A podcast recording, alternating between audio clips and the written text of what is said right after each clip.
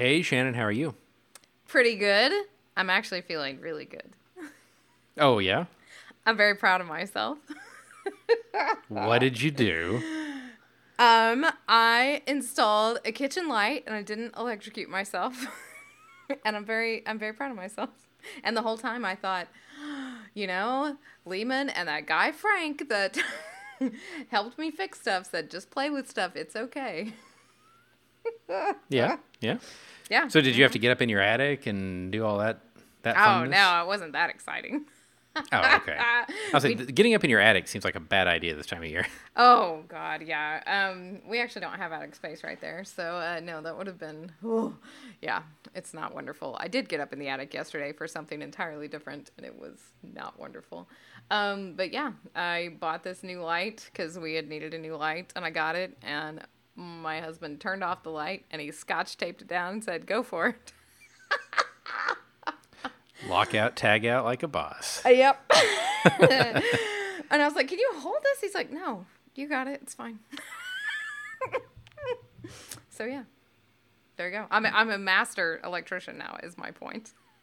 Oh, boy. I use those little twisty things with the wires. Super fun. Yeah, yeah. Yeah, yeah. It seems I like mean- black magic.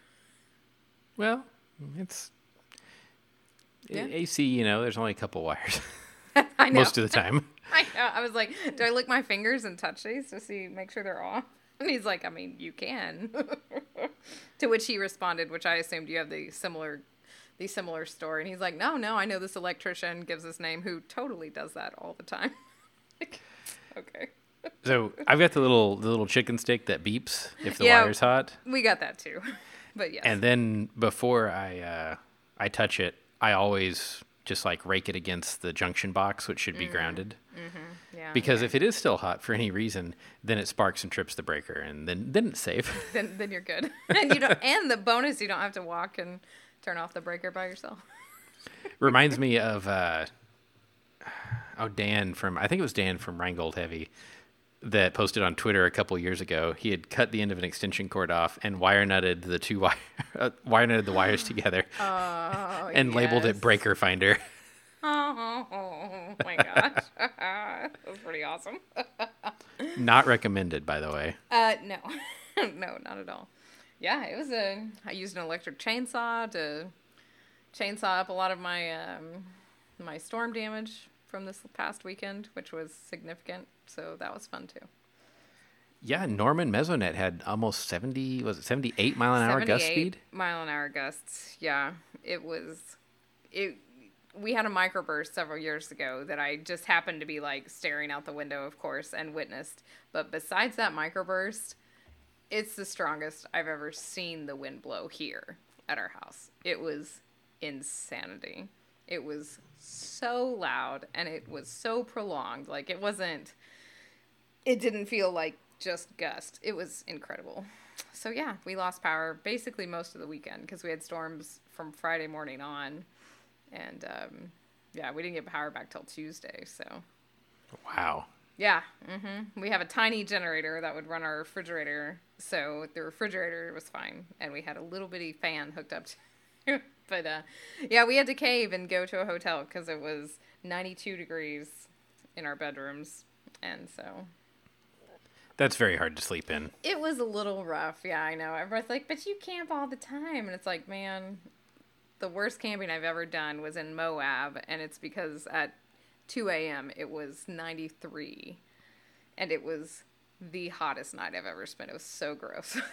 so, yeah, that's what it felt like. But, uh, I I also remember camping in Moab and like I had a mesh tent and was laying, you know, almost with nothing on in, exactly. inside this mesh tent and being like, please, like any moving air, any. At all. Actually, we were there the same summer. That was you visited us on our road trip. So that's hilarious. So we were like a week behind you going to Moab. Yeah, we, we didn't meet in Moab. I don't remember where we no, met. we we met in Durango. Yeah, yeah, you're right. Mm-hmm. Yeah, that's hilarious. That's super funny. Yeah, that was disgusting. The girl that camped next to us, eh, she like pieced out at about twelve thirty, and then she came back the next morning and she was like, "Oh yeah, I went and sat in the parking lot and I just turned on my car every you know 30 minutes and then I'd turn it off and fall asleep. And then when I woke up because it was too hot, I'd just turn on the AC again. yeah, that's what we should have done. Yeah, it was one of those like I went and showered at you know 10 p.m. or something, and by the time I was done with the shower, and I walked back to my tent, I was like, "Why did I just do that? exactly. I'm where I was before I started." exactly. And I mean, I want to say like at least it was a dry heat, um, but here this weekend, I mean, it was like eighty thousand percent humidity. That was the true actual reading, eighty thousand percent. So, we got a significant amount of uh, rain and wind also over the weekend, yes, and my yard is still wet. this is crazy. And we're recording this on Wednesday. That's unbelievable. God, it feels like a jungle this year. Like Absolutely. a jungle. I can't. Ugh, yeah. I feel like such an old person when I start saying stuff like, "You guys remember back in 2011?" You know? Right. And, and, and yeah, that was our super super hot year. And then was it 2014? Whenever we had all the rain, I don't know, but yeah, this one's gonna go down for sure. It's just so humid, so much more so than normal, and And for us, I mean, this is way off topic, but for us, it's also very snaky. Uh, yeah, so I read that. I actually haven't seen as many snakes around my yard as I would have expected, um, based on the weather right now. We parked my wife's car for maybe an hour, a little more, and uh, came out, and there was a snake coiled up inside the the hubcap. What? Yeah, oh my gosh. Oh, wow. Yeah, when it's wet, uh, it just drives the snakes everywhere. It's really interesting. So, and we found one that was trying to get in our garage and had gotten trapped by the garage door by happenstance. oh, Uh, poor, poor little guy. Yeah, but no, we've got our uh, thanks to some some friends down the road uh, from us, we have our our little snake catching pole with the gripper on the end now. Oh, that's awesome. Yeah, there's been two snakes inside my house. It was as cool and calm and collected around wildlife as I'd like to be. I was traumatized. Yeah, yeah. I mean, you you more have the rattlesnake problem. We more have the copperhead problem. yeah, yeah, that's true. It's so not wet around here usually. There are copperheads, but not right in our yard. Yeah. We've had a couple of hognose this year. Those are always weird looking snakes, but Yeah. that's about it. So, Well, you know, thanks for joining us on uh, yes. wildlife and outdoors. we talked about the weather a little bit. Right. So I, I thought it would be kind of fun. We were talking about, you know, what do we want to do this week? And we we like talking about history of science. yes. And this is one of those things that is going to be told in our kids' general geology classes. I ah. think. See, and this is real weird to me, but you're going to tell me why it's so important. So it, we know that the magnetic poles reverse every so often because when they were looking for submarines during World War II by dragging magnetometers behind ships all over the ocean, they saw these magnetic banding patterns. And that was one of the things that really started to seal the fate of plate tectonics. Mhm. Yep. So, as many great scientific discoveries are, it was a result of massive money poured into the Defense Department. Yes. Um, every intro geology class tells that story. Yes. Right. Uh, and I think it was, yeah, it was the Eltanin was the ship that did a lot of that work. Oh, okay. Uh, so you may remember back in back in 2014, which Shannon thinks was one of the wetter years. Uh,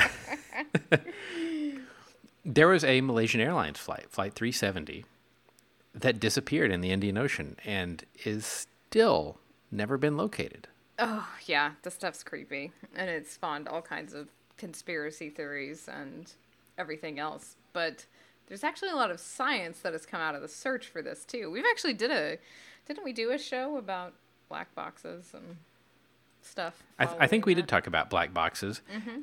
Yeah. And, you know, I, I even did, uh, I was taking an inversion theory class at the time. And my project for that inversion theory class was writing ways to optimize sonobuoy network placement for optimal Oh. location of black boxes and coming There up with go. error ellipses from them and all that. There you go. Mm-hmm. But And I mean, it wasn't anything that fancy. Don't get me wrong, but it was a cool class project. yes, and it's like, but I mean, there's we still need help with this, obviously, right? Because we haven't located it. But there's some neat science that has come out of trying to locate it. And what blew my mind is so they they were dragging the, the easiest way. The black boxes are gone after thirty to forty days. Uh, so the easiest way to try to find this now is by taking detailed bathymetry. So how far is it below the hull of a ship to what's on the bottom? And you start looking for things that look like airplane parts. Right, so something irregular. Right. Something. I mean, and you can see the shape. Uh, if you watched those, like, remember Sea Hunters with Clive Cussler? Oh. Uh, Yes. I'm sorry. I'm as you cannot tell from that snorting. I'm rolling my eyes at the ridiculously sexist books this man writes, but whatever. I get it. It's a genre thing. Blah blah blah. Well, so they're when they were looking for wrecks of various ships, they use this thing called side scan sonar, Right. which is a little sonar device. It's uh, they call it a fish. It it looks like a little bitty cruise missile. Uh, you toss it off the side of your boat, you drag it, and it sweeps a sonar beam and gives you a map of what's on the bottom. And you could even see, uh, like I remember watching this as a kid, and they found a paddle wheel steamer, and like the sonar was high detail enough you could see the paddle wheel wow. on like th- there was no doubt of what you were looking at. That's super cool. What kind of depths though? Uh, not super. And and you you fly the fish at an altitude, so you know you can say, well, I think the wreck is approximately at depth X. You know, the water's at depth X here. I want to fly 20 meters above the bottom. Right. Okay. Yeah. Um, and then when I was working on the the NOAA Scallop expedition boat, we had a bathymetry plotter on the bridge. And Okay. after I got off shift, I would go up there and sit with whoever was the the duty officer and watch for a while, just because it was really cool to see what came across the screen. And you didn't really always know what it was. Yeah, we um we used to at field camp we would do a week in Louisiana instead of going for a week um, tour around the mountains. And we had a little sonar and we used to stay at LUMCON, which is a facility, a university, Louisiana University's consortium um, off of Houma, so way down south. And they would take us through the channels and stuff because our little sonar it was not wonderful. Um, but it was really cool. And they would find stuff that they'd be like, I don't know what this is. Let's go back over this again. It was neat. yeah, and then you can look on the charts and you can say, oh, well, that was probably this wreck. They, yes, yeah, ours Or- wasn't or- that cool, but our but you could see the dredging channels, and that was really neat because they would dredge in certain patterns, and you could Right. see it out there. So that was cool. So th- that's the best way to look. And they use this technique called multi-beam sonar, which is think of it as phased array radar Right. for bathymetry. Right. Makes sense. And the uh, the Fugro Equator is the ship that's been doing a lot of mapping on this. That and there, there were two others. But they mapped for two years trying to find this airplane. Three ships mapped for two years. That's unbelievable. Is this at the Malaysian government's expense? Who's doing this? I could not find that out. Hmm. But I would love to know because I mean, think of the operating cost. Oh yeah, this seems unbelievable. Just unbelievable. Right. So you've got these ships. They're out there for two years, and even with three ships in two years, you're mapping a very small area. Mm hmm.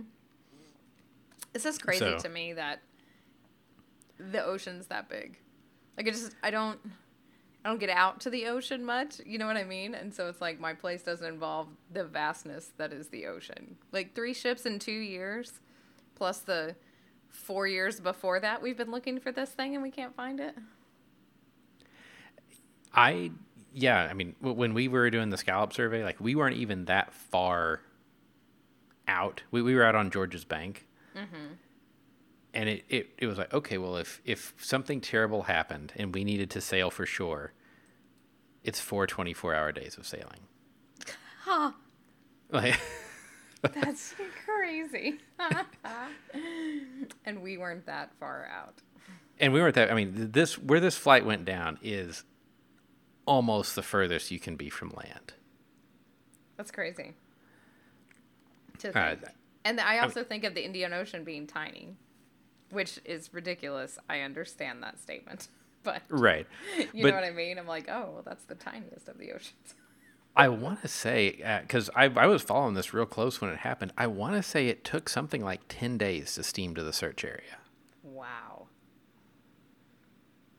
Yeah. uh, and, a- and it may have, it may have been a little bit more than that. But I remember because everybody's saying, "Well, why can't we find it? Why can't we?" Find it? It's like, well, because it's going to take more than half the time that the black boxes are active to even get a search ship there.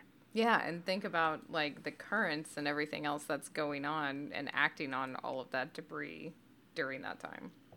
Right. So, So they're out there. They're scanning for this airplane. They didn't find it. Uh, they have found some other interesting stuff, like other than scientific things. It's like, oh, well, that's that's where that ship ended up, you know. Or, yeah. Took these 12 other ships that we've been missing off of our off of our list. Right. Uh, and I mean, there have been other airline airliners that have been missing for years Right. and years, Yes. And are still missing. hmm and some get found randomly. Uh, so, in this case, they started looking at this multi-beam sonar data, and to me, it's almost like they saw the magnetic stripes that the Eltanin saw. They were like, "What is this?" Uh-huh. Yes. But these stripes, I mean, oh gosh, there's so much weird geophysics happening here and so much weird like dynamic processes that they've used to explain this. Um, so the stripes aren't like topographic stripes, right? Are they're in oh, this is so weird. Um, how did they actually did they have to process this stuff to see them? They did, right?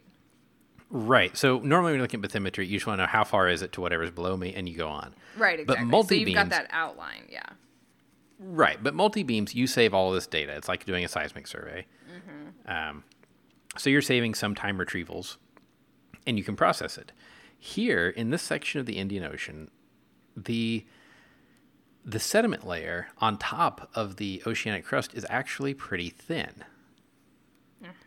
So, though these are sound waves and they attenuate very quickly in uh, rock because they're they're high frequency, uh, or even sediment, the sediment's thin enough that we're actually able to do pretty much a seismic survey just pointing down. Okay. And you can find the interface between the sediment and the oceanic crust. Okay. This is one of the places where the oceanic crust is like well, I guess it is because of this thin sediment layer because isn't there some kind of thing that people are trying to like actually drill into the mantle and they're talking about doing it out here in the Indian Ocean? Right. Yeah. The, the not only the sediment's thin, but the actual crust is pretty Crust thin is too. thin too. Okay. All right. Go ahead. Sorry, that's an aside, but I just wondered this was in that same area. Yeah. So, I mean, you, you, you've got three and a half kilometers of water, and then you've got up to about a half kilometer of sediment Okay. Which is on not top much. of it, which is not much. Yeah. I mean, it, okay, it's a lot if you were buried under it, but it's not. Yeah, yeah, yeah. but in terms of sediment on the ocean floor, this is not much. Right. And I would have expected, and they said, well, we didn't totally expect, you know, to see perfectly flat crust. And I would have expected that. Yes, I wondered about that statement too. They're like, "Of course, that's preposterous." Well, okay, yeah, I would see I could see that you would expect some fluctuations just because we know that spreading rates change over time. But to see not only a fluctuation but a signal, which is what happened. Right. So that would surprise me. I mean, I- yeah, sure. I don't expect to see something that's dead yeah. flat, Yeah, but I would have but expected to see something right? comparable to Kansas. Yes, which is hate mail to Lehman at. right. Yes, definitely use the wrong email address there. Uh, so I would expected that, and okay, maybe you've got some little, I don't know, striations or weird cooling pad. Okay, fine. yeah. But instead, they see this sinusoidal pattern, these ripples that have a length. And I thought this was actually kind of poor wording in the, the EOS article. Uh huh. Yes. um, so it says, which are more than 100 kilometers long and repeat every 10 to 14 kilometers. Yeah. Which at first I had to double take. So 100 kilometers long being the transverse direction, Yes. and the 10 to 14 kilometers being in the direction of Of the propagation. propagation. hmm Yes. Also, the figure is described very oddly too, but whatever. Right. Um, so yeah, you see these sinusoidal things that are miles and miles in scale. And what's the first thing that you think of when you see something repeating? That I mean, uh, here the crust moves middle of the road, uh, three and a half centimeters a year. Which is crazy. That seems so long to me. Like, or I mean, that seems like a very high amount. Uh, so the, the thing I always told people is, you, you look at slow plate margins and fast plate margins, round numbers to keep in your shirt pocket, Yankee units because that's where we are, four to six inches a year. Okay. Uh, the that's hard to conceptualize. I think Yes. Yeah, I think so too. that is almost the exact same range as the growth rate between your fingernails and your hair. Yeah. That's what I always tell everybody. But still. ev- every time you clip your fingernails, California moved about that much. kind of mind blowing. uh, that's really funny. So when I see things that are miles in scale, tens of kilometers in scale, and have that small of a rate, my first thought's orbital. Correct. Which is what everyone's first thought is um, when we're talking about those uh, time scales. But the when you compare those those rates to that amount of time, they actually don't match up with any of these Milankovitch cycles. Right. Because So, oh, good. oh well, yeah. I mean, so Milankovitch cycles, you're looking at twenty odd thousand years and harmonics thereof. Right. Yeah. 22, 41 ish, and a 100 ish thousand. No, so, you, you couldn't see, but I, I was shaking my hand side to side. as I said, and harmonics. They're they're, they're close. They're, they're, they're orbital parameter close. Uh, uh, Oh, it's not an exact science. Um, right. So uh, when we talk about Milankovitch cycles, you know, we're talking about it in relation to, um, you know, climate stuff, right? Ice ages, things like that. Right. Interglacials, glacials, large scale ice ages. Um, and so maybe that had something to do with it because that's one of the big things that you can change sea level with. But these timescales are 300,000 to 400,000 years, right? Right. With the pattern being continuous for 12 million years. Right. So that doesn't add up to that yet. I'll say Not yet. at all. Yeah. Mm-hmm. So where does it come from?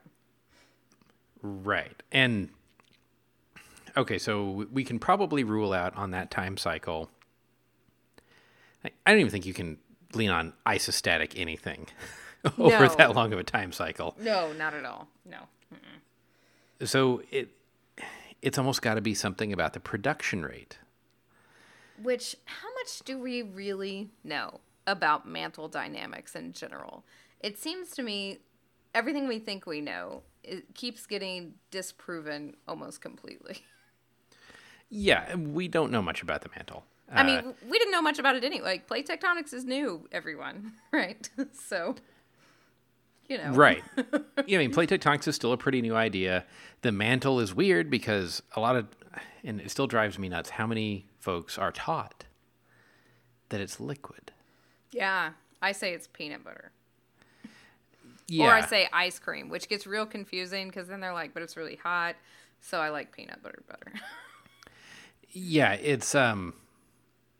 I mean, if you want to really confuse me, you say it's plasticky and viscoelastic, ah, yeah. Well, I say that too. right? I mean, for me, that completely clears it up in my mind. No, Uh, yeah, I know. That's it. hmm Yeah. Brittle and ductile people. Yes. yeah. So you've got these, well, the aptly named brittle ductile transition zone, How about that? right? Uh, but but you've got this flowy solid. Yeah, which is still hard for me to imagine because does that mean every part of it is peanut buttery or is some of it the oil from the peanuts and some of it is actual peanuts? Like That is how- much more likely, I think. I think it is too, but man, I don't think of it that way. You know what I mean? But that's probably what it is. Well, and at those temperatures and pressures, you've got all kinds of weird mineralogies happening. Super you've got weird stuff. You've got giant conglomerations of minerals that I'm sure are there that have different melting points. So you're going to have some chunky. Exactly. Yeah. Maybe I'll okay. So this fall I'll talk about it like chunky peanut butter, natural peanut butter, where the oil separates. Yeah, there you go. I'm glad we can get this. Um, yeah, more tuned in. That, that can be an assignment. Is oh, there you go. Oh, Shannon, a peanut butter and jelly sandwich. Oh no. You've got the crust, which has an extra layer of fun because bread has crust, and Oh. and you've got your brittle ductile transition with the peanut butter, and then you've got the jelly. Mm-hmm. Yeah, there you go. Wow, just stick a BB in it, you got the whole earth. Yeah. All right. So, what does any of this have to do with these waves and Malaysian Airlines Flight 370? Okay. I was hoping we could just skip that part because this is where it gets real weird. It is. And we don't, I, I don't think this is a fully developed idea yet. Mm-hmm. Okay. So, let's imagine you've got mantle material upwelling. This, this chunky peanut butter is being heated, maybe spot heated from something underneath. And it's convecting up. It's it is buoyant. It has CAPE. it is oh my gosh. It- I, it- I'm so sorry, geologist, that he said that. hey, convective available potential energy. It's the same thing. It is So- the same thing, and I say it every time I teach this part, but go ahead. yes. No, I mean you may not have water loading necessarily, but But, Beside the point. Uh, but maybe. go ahead. so you've got this upwelling mantle peanut butter. yes. And as the pressure is removed from it, this is, to me is one of the most counterintuitive things in geology. This is so hard to teach an intro. Yes. It melts because you're decompressing it. Decompressional melting. Uh, I just tell people everything is regulated by P and T, and if you change P or T, weird stuff can happen. like, just believe that for a while, and then maybe you'll understand decompressional melting. Well, and normally you know you think, okay, well, I, I compress a gas, I'm like I turn my air compressor on, and the ga- compressed gas is hot, and when I yeah. spray it, the can gets cold. Cool. Exactly. Uh huh. Yeah. We're not looking at the phase diagram for air, Yeah. We're looking at it for peanut butter. right? and some of these minerals behave in pretty weird ways, such that if you maintain a temperature and you slide left on the pressure axis, Mhm, you go into Ye- the melty phase. you, you go into a, a phase that is liquid. lever diagrams or lever diagrams, right? But I was taught by a British guy, so it's lever diagrams. Right. All right. So you do this decompressional melting, and you get this fluid, which we would then call magma.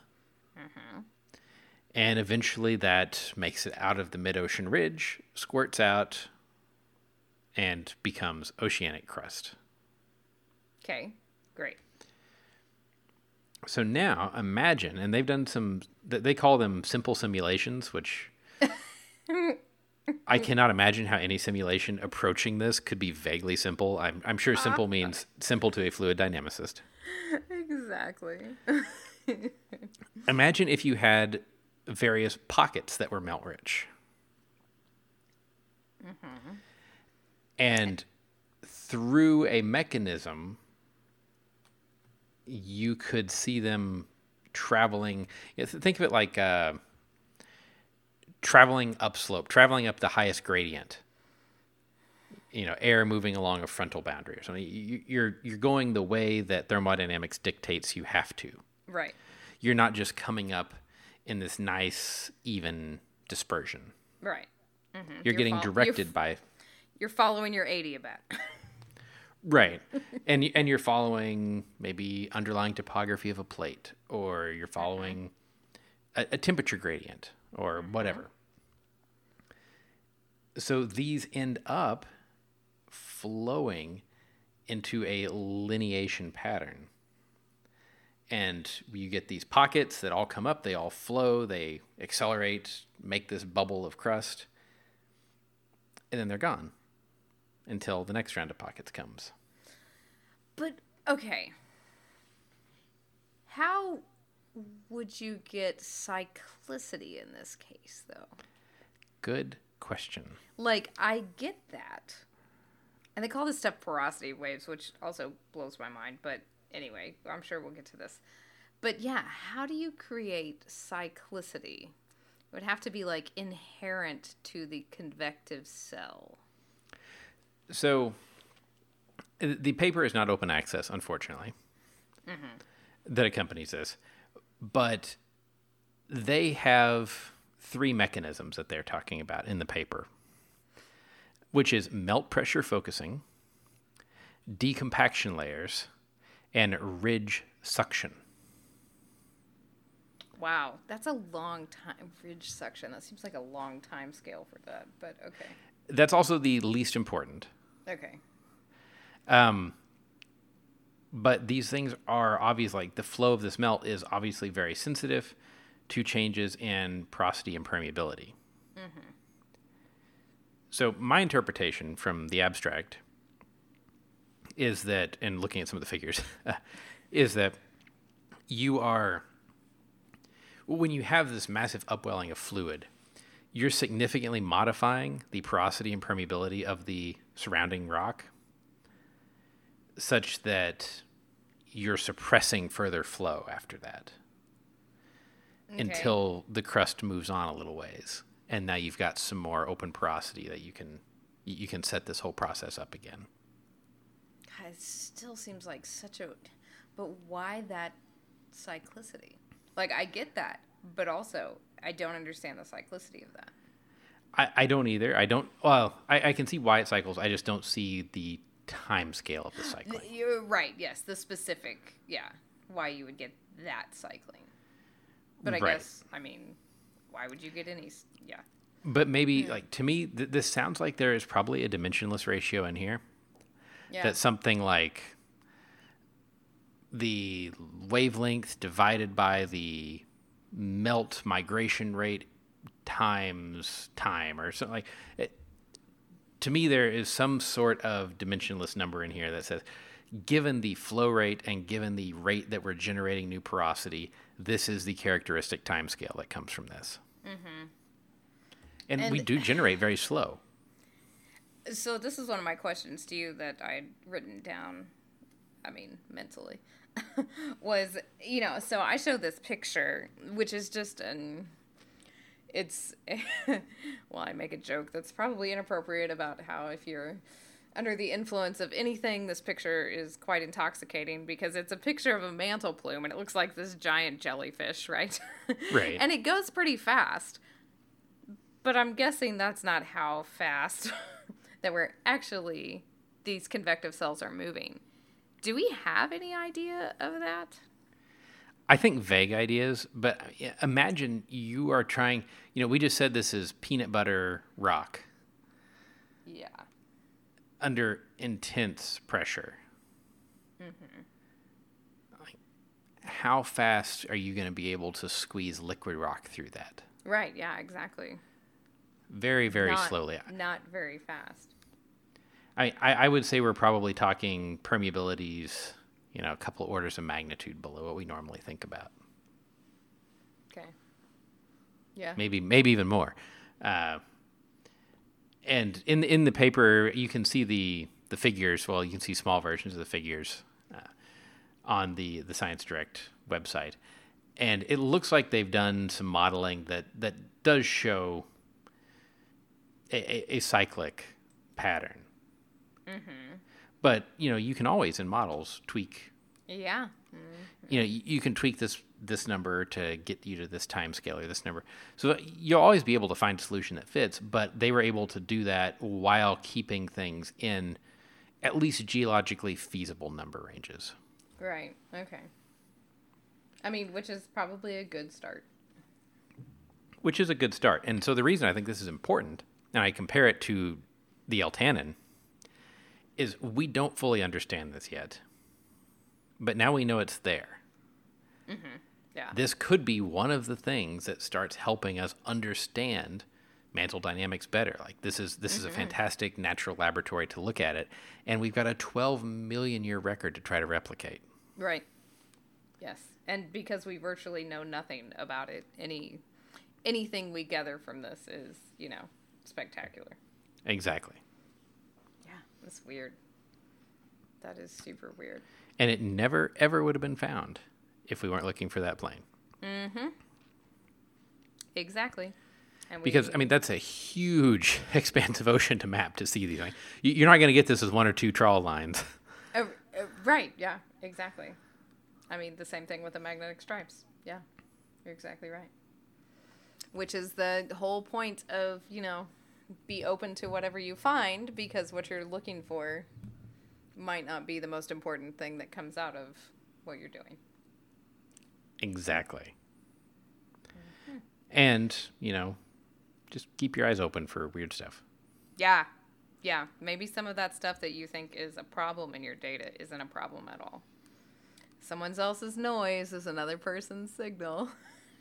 Right? Yeah. I mean, sometimes if you if you're filtering something out and you don't know what it is, you know, think twice before you filter it out. yeah, figure figure that out. Yeah, exactly. Huh. Yeah, this was really interesting, and I will say that I saved like four different papers about porosity waves. So.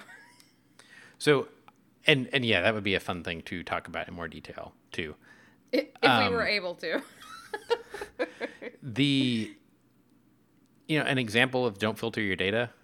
So when i was working on developing that arduino class the shield that you get has a light sensor on it. Okay, yes, and i was playing with it at home and everything was happy like i could you know hold my hand over it and see the light level go down i even made a little theremin oh like my where you you moved your hand and it changed the pitch of a tone oh beautiful, I, I could not play the original series Star Trek theme on it. I tried desperately. very disappointing. Uh, so anyway, I you know I had it all working, and I even looked at a graph of the output of it to get an idea of what the ranges were. I'm like, okay, cool. So then I went to my shop to record that lesson, and lo and behold, when I pulled up the graph, it was a sine wave, No kidding. like a perfect sine wave with a period of a few seconds. Hmm. Okay, so I was like, "What is causing all of this noise?" Like, and I, I had two setups. I had one at home and one up there. So I was like, "Do, you know, do I have a bad sensor? right. Is there ele- electrical noise? Like, well, what's is my camera interfering with it?"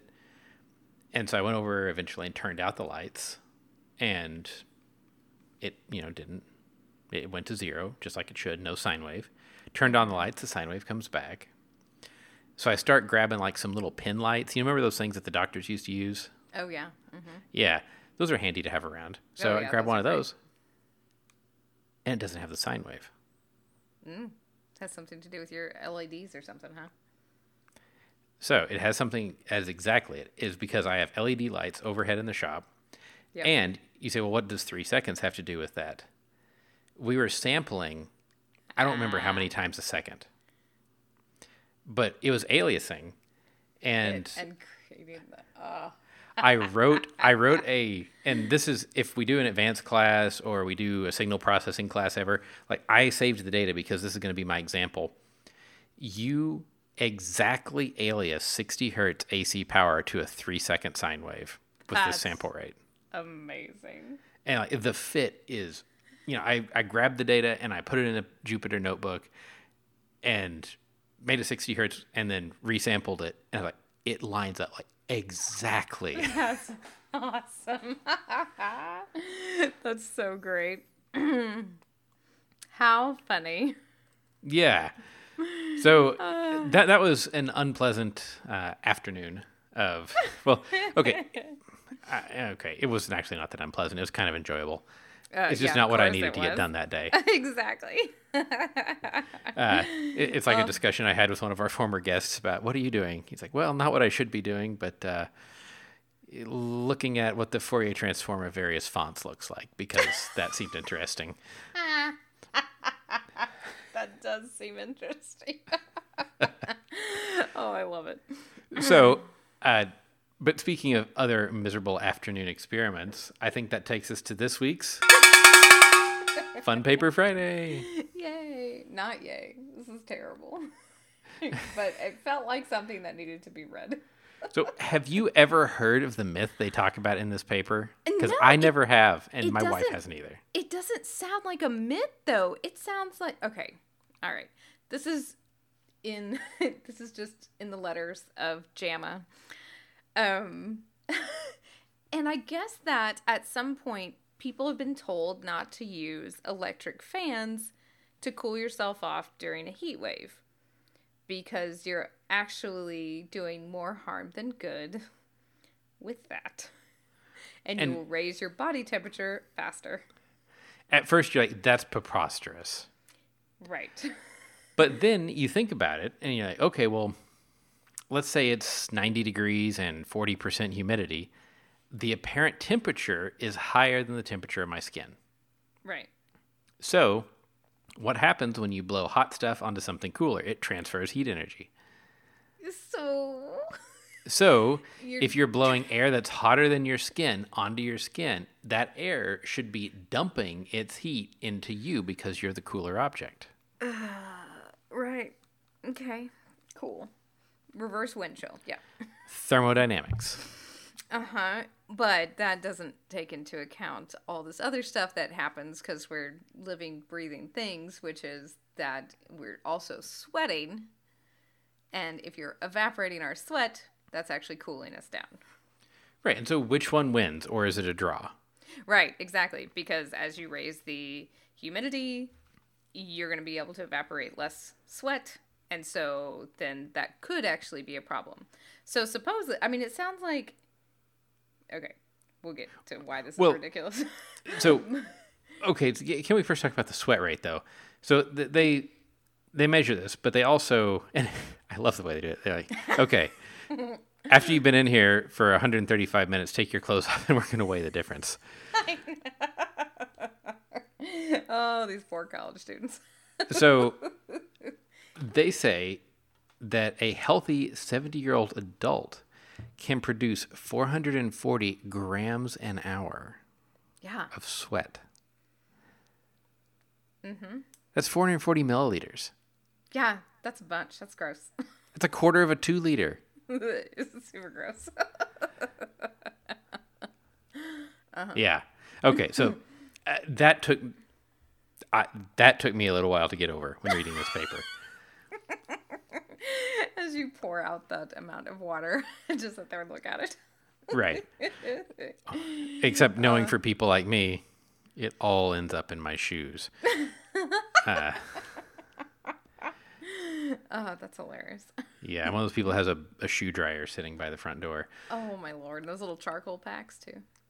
No, no, let like plug in shoe dryer. Oh, I know, but I mean, you Yeah. should have the little charcoal packs too. Is all I'm saying. oh, yeah. Thanks. no, your wife and your well, no, your dogs probably like it. Never mind. So they did this experiment and they're like, well, the only way we're going to find this out is to put a bunch of people in really hot rooms and either give them a fan or don't.